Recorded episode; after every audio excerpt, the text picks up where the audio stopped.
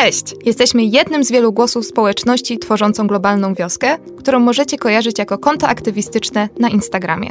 Globalna Wioska jest projektem osób studenckich chcących popularyzować wiedzę o stosunkach międzynarodowych, ale z odmiennej perspektywy niż ta istniejąca w zachodniocentrycznym mainstreamie.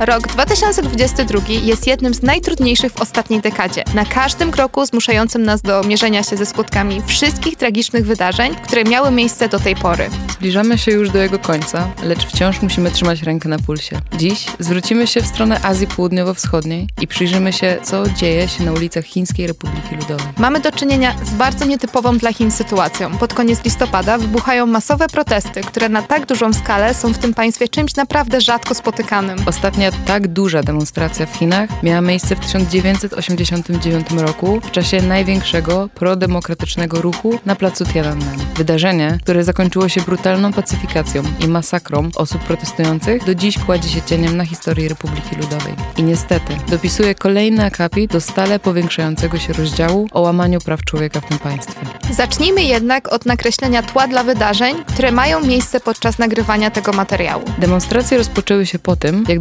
24 listopada w miejscowości Urumqi w jednym z mieszkalnych budynków wybuchł pożar, w którym zginęło co najmniej 10 osób, a 9 kolejnych odniosło obrażenia. Strażacy, którzy dotarli na miejsce wypadku, nie mogli dostatecznie szybko przedostać się do ofiar przez surowe blokady i obostrzenia covidowe, które wciąż nie zostały tam zniesione. Urumqi jest stolicą autonomicznego regionu Chin Xinjiangu, w którym na masową skalę łamane są prawa człowieka w związku z przymusową pracą i indoktrynacją muzułmańskiej mniejszości Ujgurów zamieszkującej tej region. Miasto przez ponad 100 dni było zablokowane. Jego mieszkańcy nie mogli opuścić granic i często zmuszani byli do pozostania w swoich domach bez możliwości wyjścia. Surowe blokady nałożone są na Xinjiang od ponad trzech miesięcy w celu zwalczania rozprzestrzeniania się koronawirusa w ramach chińskiej polityki Zero COVID. W ostatnich tygodniach kraj zmagał się z falą przypadków, co spowodowało stopniowe blokady i sztywne ograniczenia w podróżowaniu. Nagranie z akcji ratunkowej zostało opublikowane w sieci. Można na nim zobaczyć, jak łuk wody ze strażackich wozów spada przed płomieniami przez zbyt dużą odległość, w której znajdowały się auta od płonącego budynku. Naoczni świadkowie twierdzą, że wozy nie mogły przedostać się bliżej przez nieprzejezdne drogi zablokowane covidowymi barykadami oraz autami pozostawianymi przez właścicieli wysłanych na kwarantannę. Po obejrzeniu nagrania rozwścieczony tłum zaczął masowo wychodzić na ulicę. Protesty szybko rozprzestrzeniły się poza Xinjiang, a mieszkańcy miast i uniwersytetów w całych Chinach również wyszli na ulicę. W sobotę 26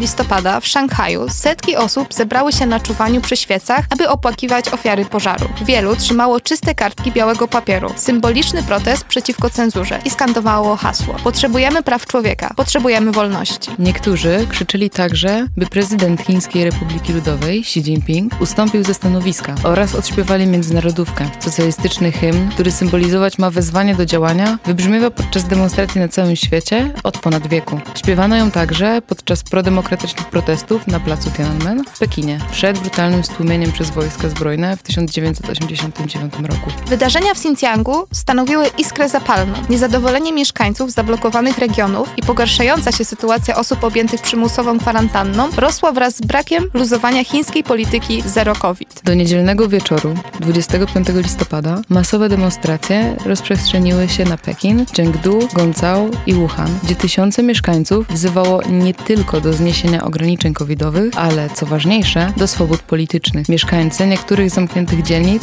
zburzyli bariery i wyszli na ulicę. Jakie stanowisko w obliczu masowych protestów przyjęły władze Chińskiej Republiki Ludowej? Na konferencji prasowej Rady Państwa we wtorek, 27 listopada, najwyżsi urzędnicy służby zdrowia potwierdzili, że zakłócenia spowodowane przez środki, takie jak blokady oraz długoterminowe zamknięcia, mogą powodować niepokój i trudności życiowe. Z kolei rzecznik Narodowej Komisji Zdrowia, Mi Feng, powiedział, że zasady COVID zostały poprawione w taki sposób, aby obejmowały zniesienie blokady tak szybko, jak to możliwe, aby zmniejszyć niedogodności. Już następnego dnia, w środę, Chiny zasygnalizowały zmianę swojego stanowiska w sprawie polityki zero COVID, podejmując kroki w celu złagodzenia niektórych ograniczeń dotyczących wirusa. Pomimo wysokiej dziennej liczby przypadków, Wiele dzielnic Szanghaju i kantonu, miast, w których odnotowano wzrost liczby przypadków, zostały w czwartek zwolnione z ograniczeń. Środowa decyzja o zniesieniu restrykcji w dużych miastach została podjęta kilka godzin po kolejnej fali gwałtownych protestów, które doprowadziły do starć między protestantami a policją. Chiński rząd działa więc pod wpływem presji ze strony międzynarodowej opinii publicznej i robi wszystko, aby uspokoić zburzony tłum. Nie są to więc ostateczne decyzje w sprawie chińskiej polityki covidowej, a przede wszystkim nie jest to koniec protestów. Zachęcamy Was więc do śledzenia rozwoju wydarzeń rozgrywających się w Chinach, a w razie wątpliwości, pytań lub chęci dyskusji zapraszamy Was na nasze social media, Instagram oraz Facebook Globalnej Wioski. Do usłyszenia.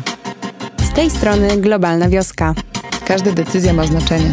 O tym jak duże opowiemy Wam w każdy poniedziałek o 16.30 w audycji Efekt Motyla. Bądźcie wrażliwi na świat razem z nami.